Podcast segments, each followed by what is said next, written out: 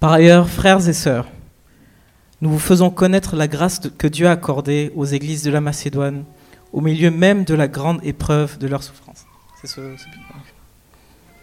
leur joie débordante et leur pauvreté profonde les ont conduits à faire preuve d'une très grande générosité. Je l'atteste, ils ont donné volontairement, selon leurs moyens, et même au-delà de leurs moyens. Et c'est avec beaucoup d'insistance qu'ils nous ont demandé la grâce de prendre part à ce service en faveur des saints. Ils ont fait plus que, ce que nous espérions, car ils se sont d'abord donnés eux-mêmes au Seigneur, puis à nous, par la volonté de Dieu. Nous avons donc encouragé Tite à parachever, chez vous aussi, ce geste de générosité, comme il l'avait d'ailleurs commencé. De votre côté, vous avez tout en abondance, la foi, la parole, la connaissance, le zèle, à tout point de vue, et l'amour pour nous. Faites en sorte que la même abondance se manifeste dans cet acte de grâce. Je ne dis pas cela pour donner un ordre, mais pour éprouver la sincérité de votre amour par l'exemple du zèle des autres. En effet, vous connaissez la grâce de notre Seigneur Jésus-Christ. Pour vous, il s'est fait pauvre alors qu'il était riche, afin que par sa pauvreté vous soyez enrichis. C'est un avis que je donne à ce sujet, et c'est ce qui vous convient puisque dès l'année dernière, vous avez été les premiers non seulement à faire une collecte, mais aussi à la vouloir. Menez-la donc maintenant à bien afin que sa réalisation corresponde en fonction de vos moyens à l'empressement que vous avez mis à la vouloir.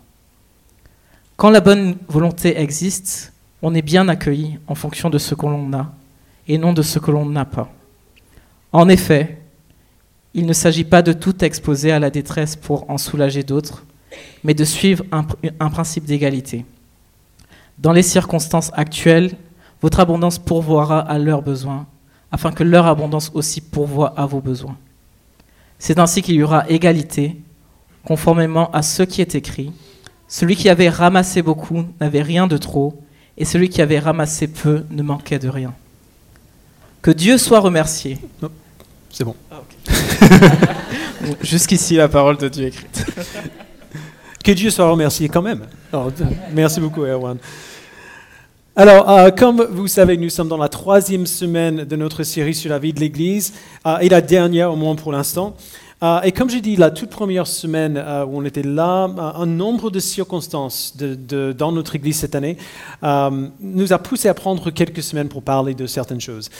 et une de ces circonstances, comme vous le savez, c'est la, la, situation qui va fâcher tout le monde ce matin, euh, la situation financière de l'Église et notre implication dans cette situation. Notre loyer a augmenté au mois de septembre de l'année dernière et nos dons euh, actuellement ne suffisent pas euh, pour couvrir les frais additionnels. comme vous savez, comme j'ai dit tout à l'heure, nous sommes légalement une association et tout ce qu'on fait est possible par des dons de nos membres et dans une beaucoup moindre, plus petite partie par d'autres chrétiens qui se lèvent pour nous soutenir. Et si cela ne suffisait pas pour parler du sujet de l'argent et du don et de la générosité, voici une autre raison encore meilleure. Déjà, c'est suffisant. Euh, il faut, il faut qu'on en parle à cause de la situation, mais il y a une bien meilleure raison que ça, c'est que la Bible en parle. Beaucoup.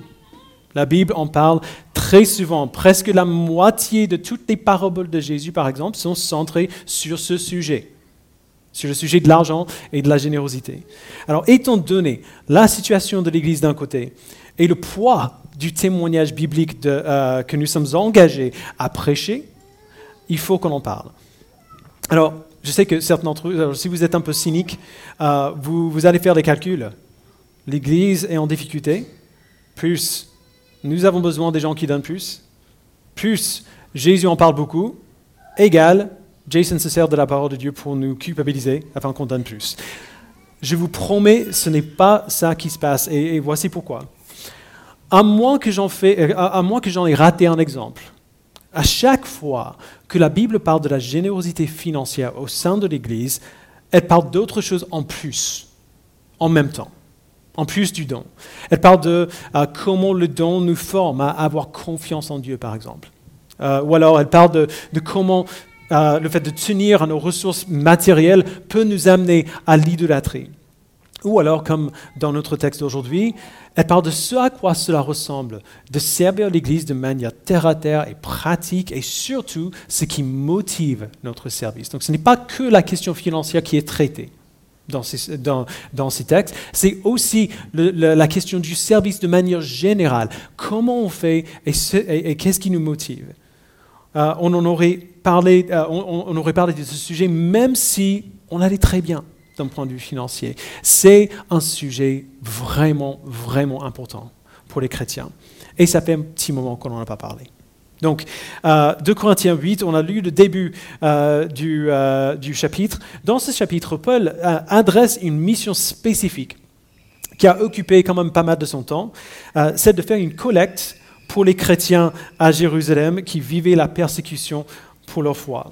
Alors quand Paul visiter, euh, en fait, il faisait le tour des églises, il visitait beaucoup d'églises. Quand il visitait ces églises, et dans certaines de ses lettres, Paul encourage les églises à donner à leurs frères et sœurs à Jérusalem pour alléger le fardeau euh, sur cette église locale. Alors évidemment, nous, à Connexion, on n'est pas dans, exactement la même situation aujourd'hui. On n'est pas persécuté. L'augmentation de notre loyer n'est pas une persécution. C'est normal. Il nous donne une réduction de dingue depuis des années. C'est normal que ce ne soit pas soutenable euh, sur le long terme. On n'est pas persécuté et on parle de donner pour répondre aux, aux, besoins de notre église locale et pas de genre d'une autre église locale comme euh, de Corinthe à Jérusalem. Mais le principe que Paul met en place ici est le même. Parce qu'il ne s'agit pas de ce que nous donnons ou à qui nous donnons, mais surtout de pourquoi nous donnons et ce que notre don exprime. D'accord? Donc, euh, euh, il commence en parlant aux Corinthiens de comment une autre église a récemment donné, et c'est l'église de la Macédoine. Donc, on va recommencer à lire à partir du verset 1. Il dit par ailleurs, frères et sœurs, nous vous faisons connaître la grâce que Dieu a accordée aux églises de la Macédoine. Au milieu même de la grande épreuve de leur souffrance, leur joie débordante et leur pauvreté profonde les ont conduits à faire preuve d'une très grande générosité. Alors arrêtons là juste un instant, c'est hyper bizarre ce qu'il vient, de dire. Normalement, ça ne marche pas comme ça. Les chrétiens de la Macédoine, il dit, passaient par une grande épreuve, genre une souffrance. Ils étaient dans un état de pauvreté profonde, mais quand même, ils étaient heureux en Dieu, remplis d'une joie débordante. Est-ce que ça marche comme ça pour nous la plupart du temps?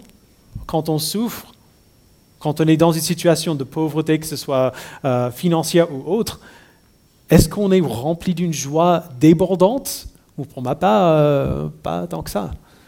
Alors comment c'est possible? Ils ne pouvaient être remplis de joie à ce point que si leur joie ne dépendait pas des choses qu'ils avaient. Okay? S'ils sont dans, une, dans un état de pauvreté profonde, et leur joie dépendait de leur richesse, évidemment, ils ne seraient pas dans la joie. Mais si, leur joie ne dépend pas des choses qu'ils ont, ils peuvent perdre ces choses sans perdre leur joie.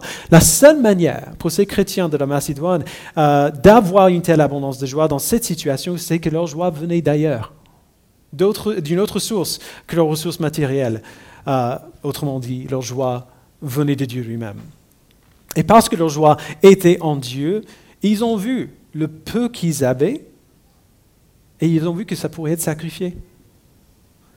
Puisque leur joie était en Dieu, ils aimaient naturellement ce que Dieu aime. Dans ce cas, les frères et sœurs de l'Église à Jérusalem. Et leur joie en Dieu était tellement forte que leur pauvreté, plutôt que d'être un fardeau pour eux, leur a donné une opportunité. Celle d'exprimer leur joie en partageant le peu qu'ils avaient.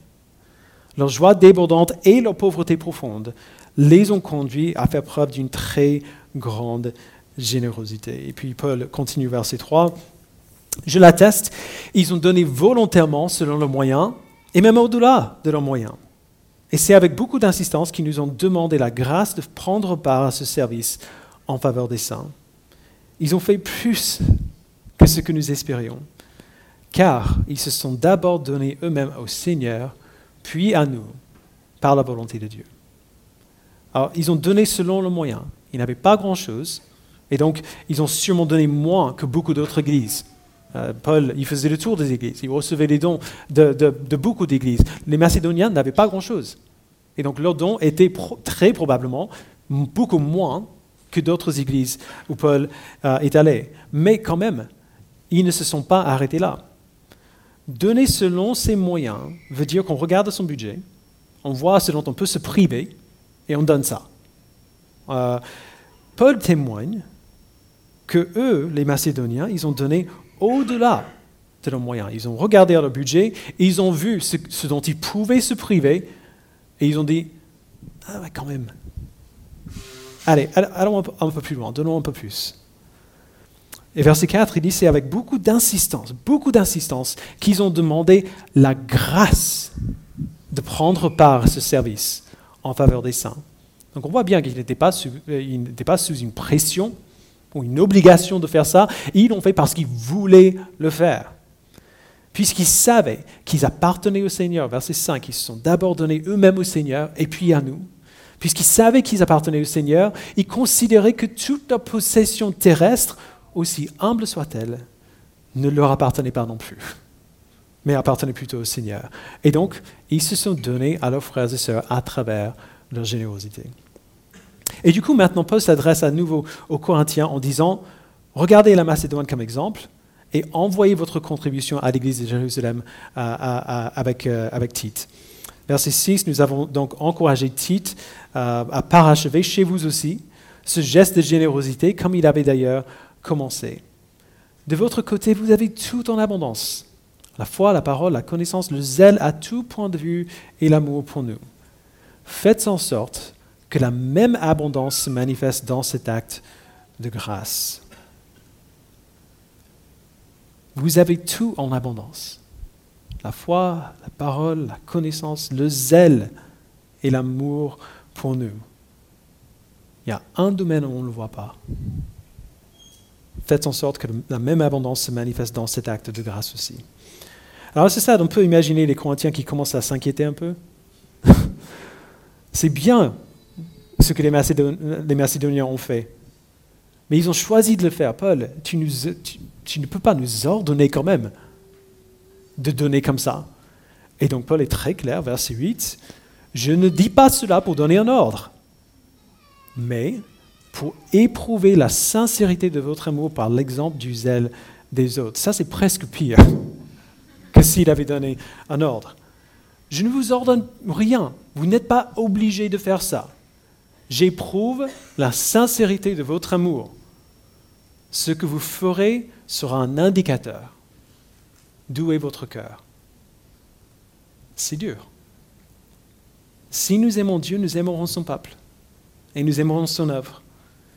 Et si nous aimons son peuple et son œuvre, et nous voyons que ce peuple et cette œuvre ont besoin d'aide, on va, si on aime Dieu, on va vouloir les aider.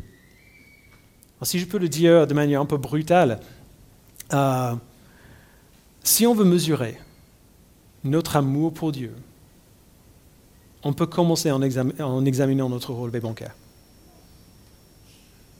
Ce n'est pas la seule chose qu'on peut faire, pas la seule manière de juger ça, mais c'est un bon endroit pour commencer. Je sais que certains d'entre vous ne vont pas aimer ça, ce que je viens de dire, mais si on change de contexte et on parle d'autre chose, on voit que c'est vrai. Personne n'a de problème pour dépenser de l'argent sur les choses qu'on aime. Euh, je ne sais pas de culpabiliser qui que ce soit ici, je vous promets. Mais simplement pour illustrer, la chose, pensez à combien d'argent vous avez dépensé sur vos dernières vacances. Euh, billets, de, train ou d'avion, la nourriture qu'on a acheté pendant les vacances, les souvenirs, billets de musée, je ne sais pas quoi d'autre. Personne n'a de problème pour dépenser de l'argent sur les vacances. Pourquoi? Parce qu'on aime les vacances. Ça nous fait du bien. On aime le repos, on aime se, décompresser. Et, c'est bien. je ne dis pas du tout que c'est une mauvaise chose, ni qu'on ne devrait pas le faire. Mais quand même, ça montre bien ce qu'on aime. Ça montre bien ce que nous aimons. Vous vous rappelez des paroles de, Jésus dans Matthieu 6 Là où est votre trésor, là aussi sera votre cœur. On regarde son relevé bancaire, et si on enlève les essentiels, le loyer, les charges, les courses et ainsi de suite, les dépenses qui restent sur le relevé sont une bonne indication de ce qui est important pour nous. C'est ça que Paul veut dire. Les chrétiens de la Macédoine ont prouvé leur amour Non seulement dans le fait qu'ils ont donné, mais dans la manière dont ils ont donné. C'est ça le zèle des autres dont il parle. Ils ont donné non pas de leur abondance, mais de leur pauvreté, et ainsi, ils ont prouvé leur amour pour leurs frères et sœurs. Ils, aiment les, les, chrétiens de Jérusalem à ce point qu'ils sont prêts à donner non pas de leur abondance, mais de leur pauvreté. Ils se sont sacrifiés pour leurs frères et sœurs à Jérusalem parce qu'ils les aimaient. Alors maintenant, Paul dit aux chrétiens de Corinthe, tout comme les Macédoniens ont prouvé leur amour, prouvez le vôtre, Corinthiens. Je ne dis pas cela pour donner un ordre, mais pour éprouver la sincérité de votre amour par l'exemple du zèle des autres. Si vous voulez que votre amour soit mis à l'épreuve et qu'il soit manifesté comme vrai, profond, réel, comme on souhaite, suivez l'exemple de vos frères et sœurs dans la Macédoine. Alors honnêtement, à ce stade, Paul aurait pu arrêter d'écrire. Euh, cet argument de montrer ce qu'on aime par le sacrifice de ce qu'on a est déjà assez persuasif, mais ce n'est pas le seul ou même le meilleur argument euh, qu'il a. De Corinthiens 8, 1 à 15 est, presque comme une porte sur une charnière. Euh, les versets 1 à 8 d'un côté, les versets 10 à 15 de l'autre. Le verset 9, c'est la charnière sur laquelle la porte s'ouvre. C'est le fondement de tout ce qui vient avant et la raison pour tout ce qui vient après. Donc, verset 9, on va passer un peu de temps ici. En effet, vous connaissez la grâce de notre Seigneur Jésus-Christ. Pour vous, il s'est fait pauvre, alors qu'il était riche, afin que par sa pauvreté, vous soyez enrichis.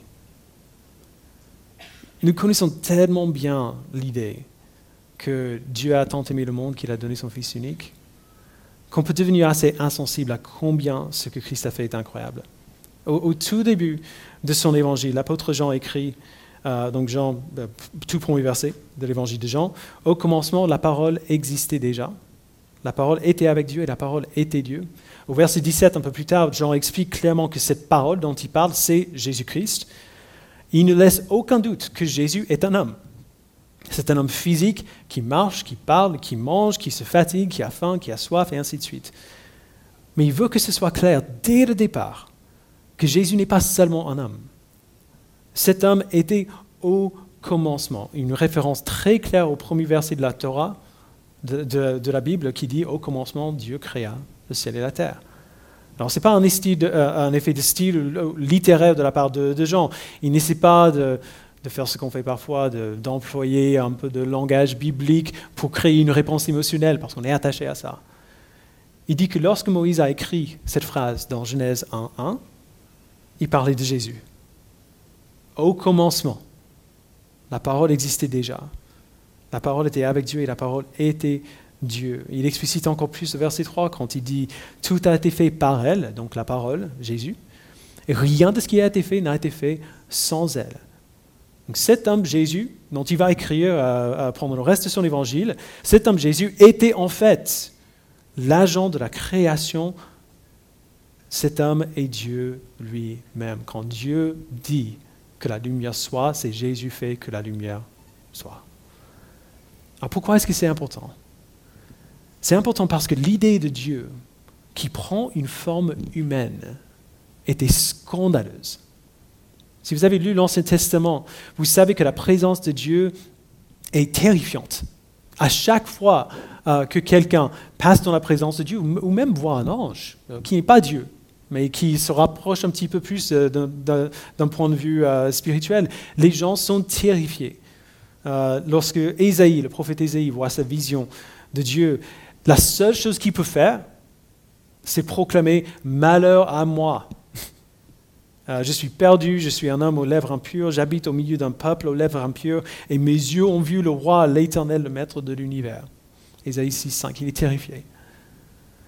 Jean commence son évangile en disant que cet homme Jésus, un homme qui venait d'une petite ville de rien du tout, était en fait Dieu lui-même.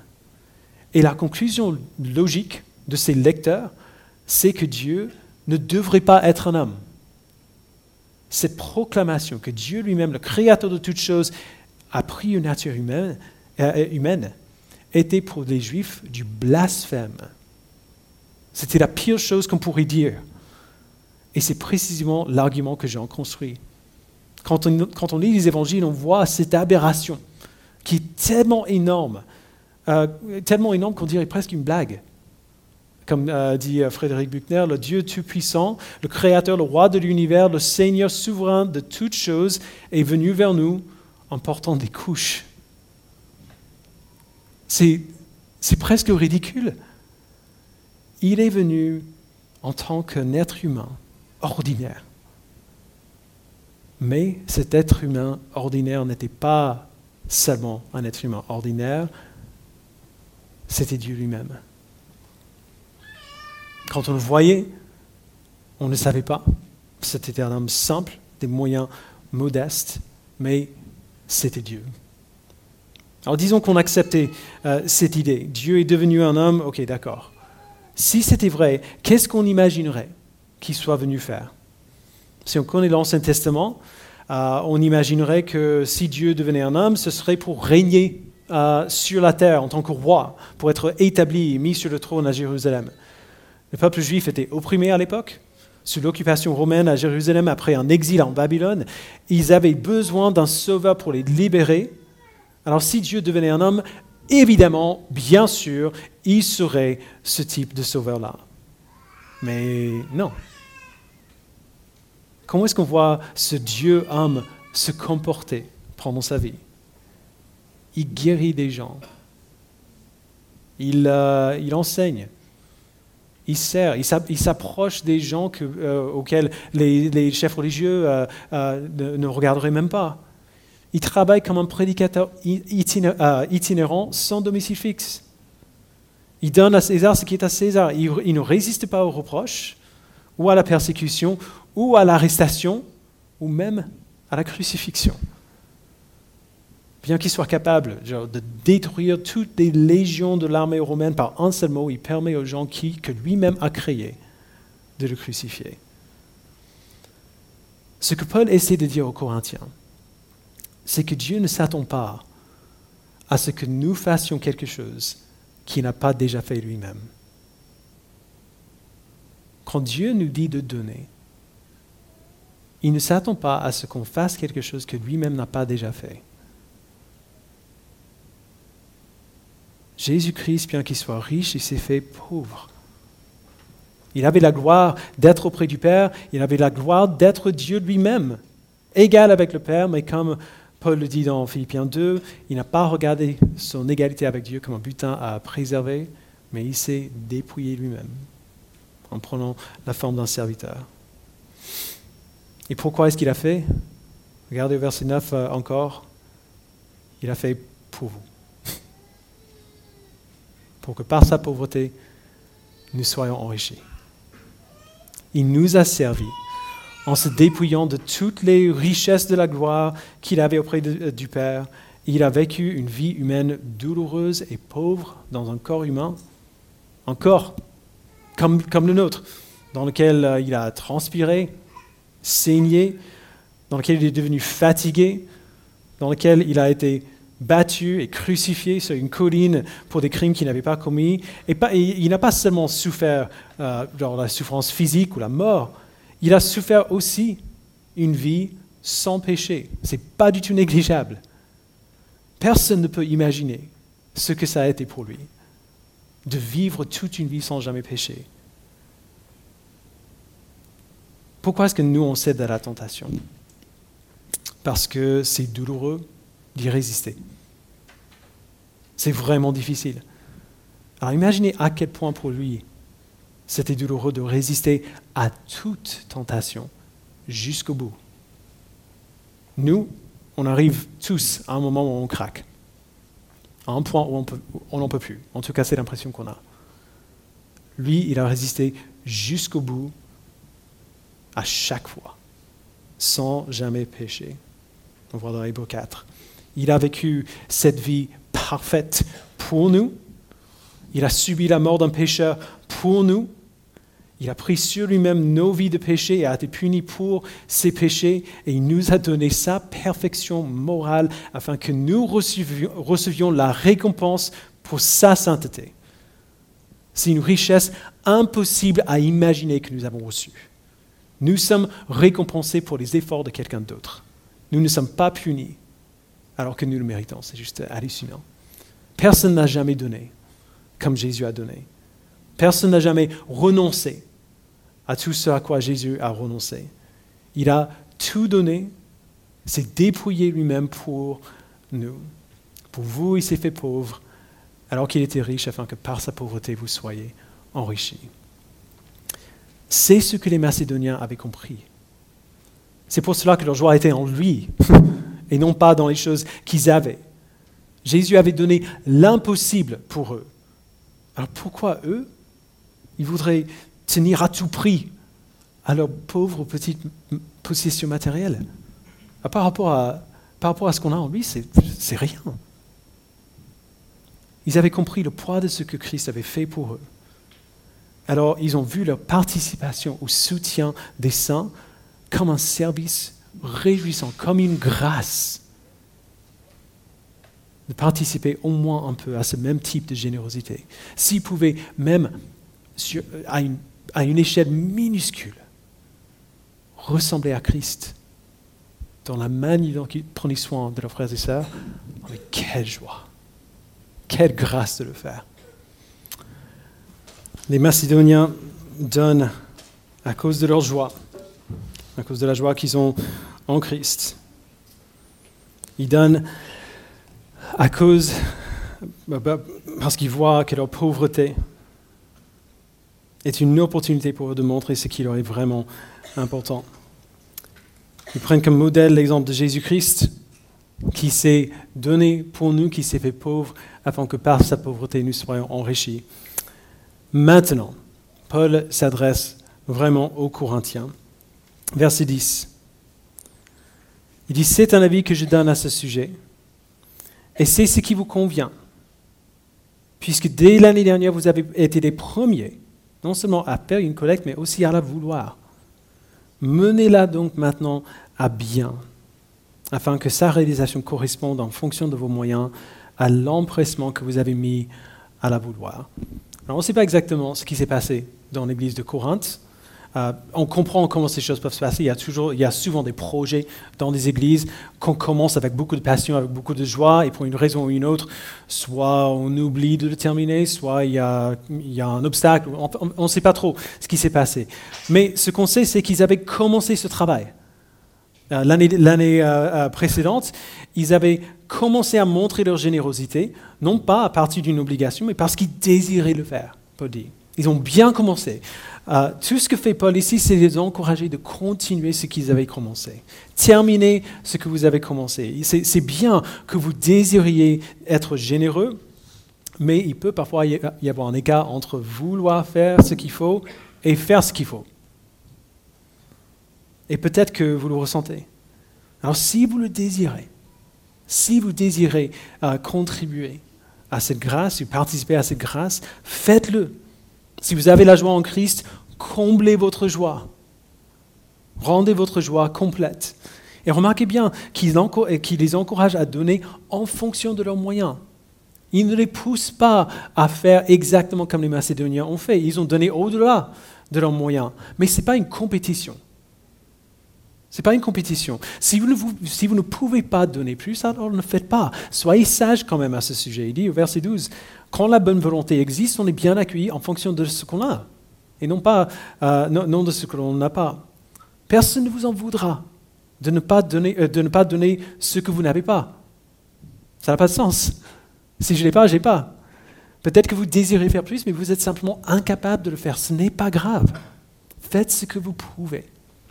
Mais en même temps, si vous pouvez le faire, alors faites-le.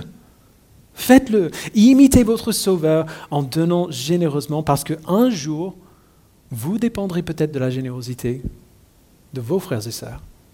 C'est ce qu'il dit verset 13. En effet, il ne s'agit pas de vous exposer à la détresse pour en soulager d'autres, mais de suivre un principe d'égalité. Dans les circonstances actuelles, votre abondance pourvoit à leurs besoins, afin que leur abondance aussi pourvoie à vos besoins. C'est ainsi qu'il y aura égalité. Conformément à ce qui est écrit, celui qui avait ramassé beaucoup n'avait rien de trop, et celui qui avait ramassé peu ne manquait de rien. La fin, c'est une citation d'Exode 16. On voit le partage de la manne dans le désert, où chacun prenait ce dont il avait besoin et pas plus pour qu'il y en a assez pour tout le monde. C'est ainsi que l'Église chrétienne devrait fonctionner. C'est ainsi que nous avons fonctionné. nous voulons participer à la mission ailleurs. Nous voulons participer à l'œuvre de l'Évangile à l'extérieur de notre Église, en partie parce que nous avons bénéficié de la générosité d'autres Églises qui nous ont soutenus et qui nous soutiennent encore aujourd'hui. Et à l'intérieur de l'Église, c'est la même chose. Ceux qui sont sauvés par grâce savent qu'ils sont sauvés par grâce. Ils savent que Jésus a tout donné pour les sauver et désirent donner ce qu'ils ont pour servir leur, Sauveur et les autres. Ceux qui ont beaucoup ne considèrent pas leur richesse comme ayant de la valeur en elle-même, mais plutôt comme une opportunité de glorifier Dieu en répondant aux besoins du peuple de Dieu.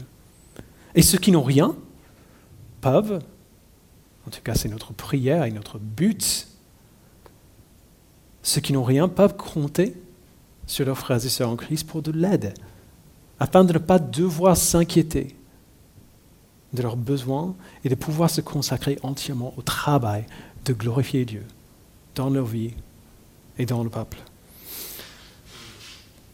Alors Paul a commencé son argument au verset 1 à 8 en parlant de la générosité des Macédoniens. Il, il, donne le fondement de son argument au verset 9. Pour vous, il s'est fait pauvre alors qu'il était riche avant que par sa pauvreté vous soyez enrichi. Et il applique son argument aux Corinthiens au verset 12 à 15. Comblez votre joie, menez votre désir à bien en donnant généreusement selon vos, moyens. Je pourrais inventer une application pour ce message, euh, mais bon, si la Bible fournit elle-même l'application, vaut mieux juste aller avec. Donc, c'est ce que je fais. Notre appel, euh, l'appel de ce texte pour nous aujourd'hui est la même que c'est pour les Corinthiens. Tout d'abord, servons et soyons servis. Comme dit Paul, c'est un principe d'égalité. On donne à l'Église parce qu'on sait qu'un jour, on aura besoin euh, euh, que l'Église donne à nous. Pas toujours, euh, peut-être pas de la même manière. On donne pas, je sais pas, on ne donne pas 10 euros à l'Église pour que quelqu'un de l'Église nous donne 10 euros plus tard. Alors, ce n'est pas, pas dans ce sens-là. Mais on sert l'Église afin que l'Église nous serve aussi, non pas, pour, comme, non pas comme un salaire, mais juste parce que c'est comme ça que ça marche.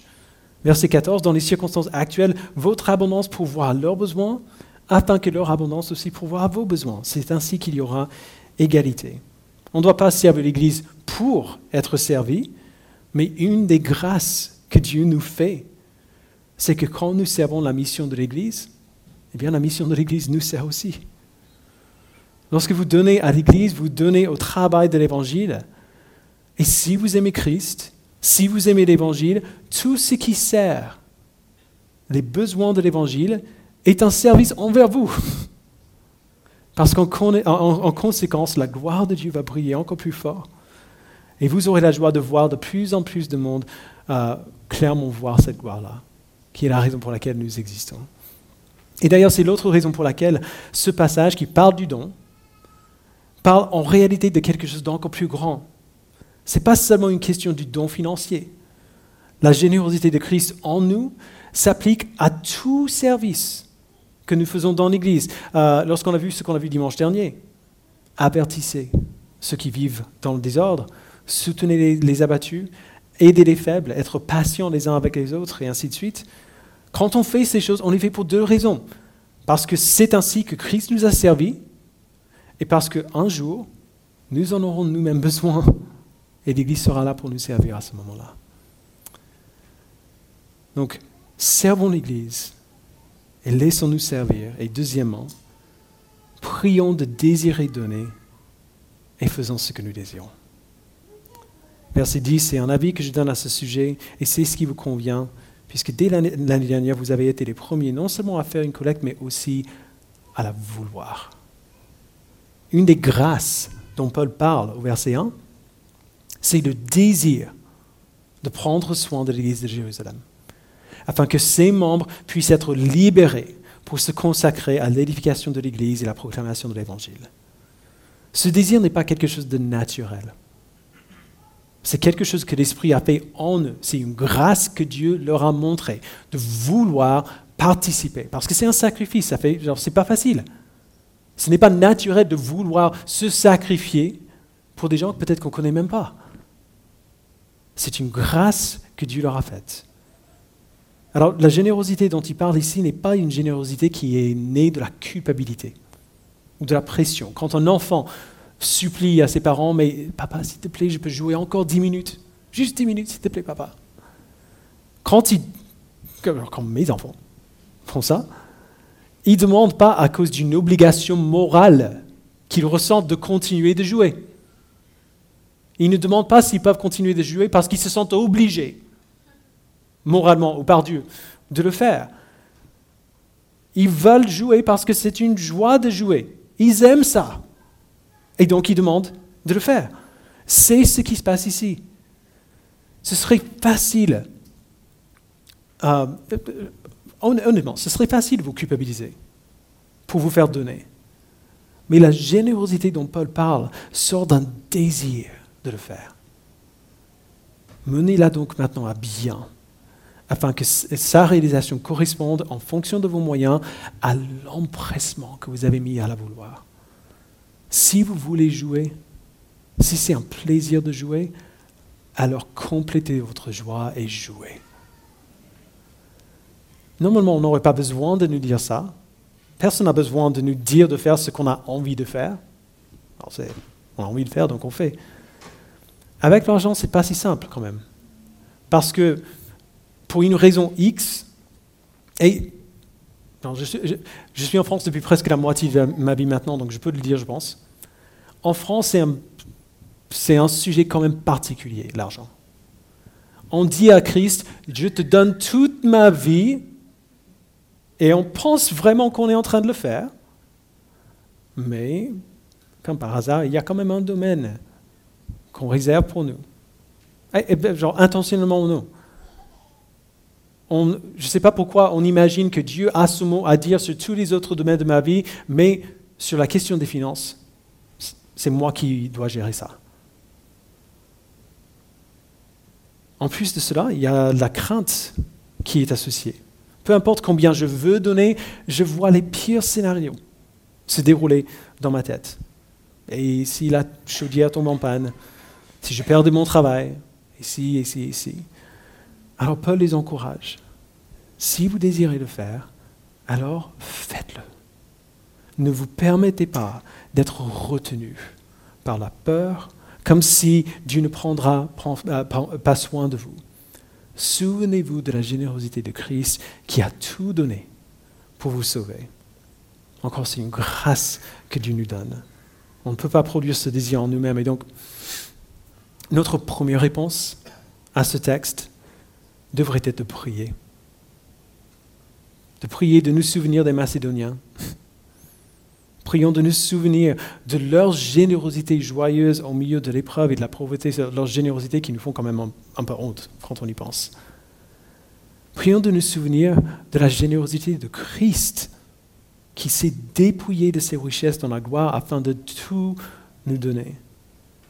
Et puis après, prions qu'il nous donne de compléter notre joie. Poursuivons le contentement en Christ en lui faisant confiance pour pouvoir nos besoins. Poursuivons la joie en, lui, en, donnant généreusement pour voir la gloire de Dieu briller dans notre ville, dans notre Église. Ce n'est pas seulement une question de besoin. On ne donne, on ne donne pas principalement parce qu'il y a un besoin. On donne surtout et avant tout pour notre joie, parce que nous désirons voir notre joie comblée lorsque Dieu pourvoit à nos besoins. Je vous invite à, prier. Père, nous te remercions pour ta générosité envers nous qui n'était pas du tout obligée, qui, qui n'est même pas normale. Nous qui méritons la punition de ta main parce que nous avons rejeté ta volonté pour nous. Tu as mis ce que nous méritons sur ton Fils et tu nous as donné ce que lui mérite. Père, je prie que tu nous fasses grandir dans notre compréhension de ta générosité envers nous. Non pas principalement ou premièrement afin qu'on afin donne, mais, afin qu'on soit émerveillé à chaque instant de ce que tu as fait pour nous, ce, euh, ce que tu es pour nous. Qu'on soit émerveillé devant ton caractère. Aide-nous, Père, à ressembler à notre Sauveur. À ne pas considérer ce que nous avons comme des sources de notre joie les plus profondes, ou alors comme euh, des choses auxquelles on doit tenir à tout prix. Aide-nous à voir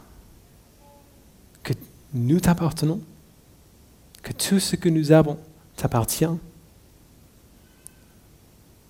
et que puisque notre joie, notre, no- no- notre, notre satisfaction éternelle ne dépend pas de ces choses, alors nous pouvons les perdre. Aide-nous, Père, à, à grandir comme les Macédoniens. Aide-nous à, même au milieu de la souffrance, de l'épreuve, de la pauvreté, notre joie nous pousse à voir notre situation actuelle non pas comme un fardeau, mais comme une opportunité de montrer ce qui est véritablement important pour nous. C'est quelque chose qui est incompréhensible pour nous. C'est quelque chose que tu as besoin de faire en nous. Et alors nous prions, Père, que tu le fasses. Que tu fasses ce miracle en nous. Et que quelqu'un d'autre, un jour, puisse témoigner de notre Église comme Paul a témoigné des Macédoniens auprès des Corinthiens. Nous voulons voir, nous voulons voir ce même miracle au sein de notre communauté et en nos propres vies. Alors s'il te plaît, Père, fais-le en nous. Au nom de Jésus-Christ, nous prions. Amen.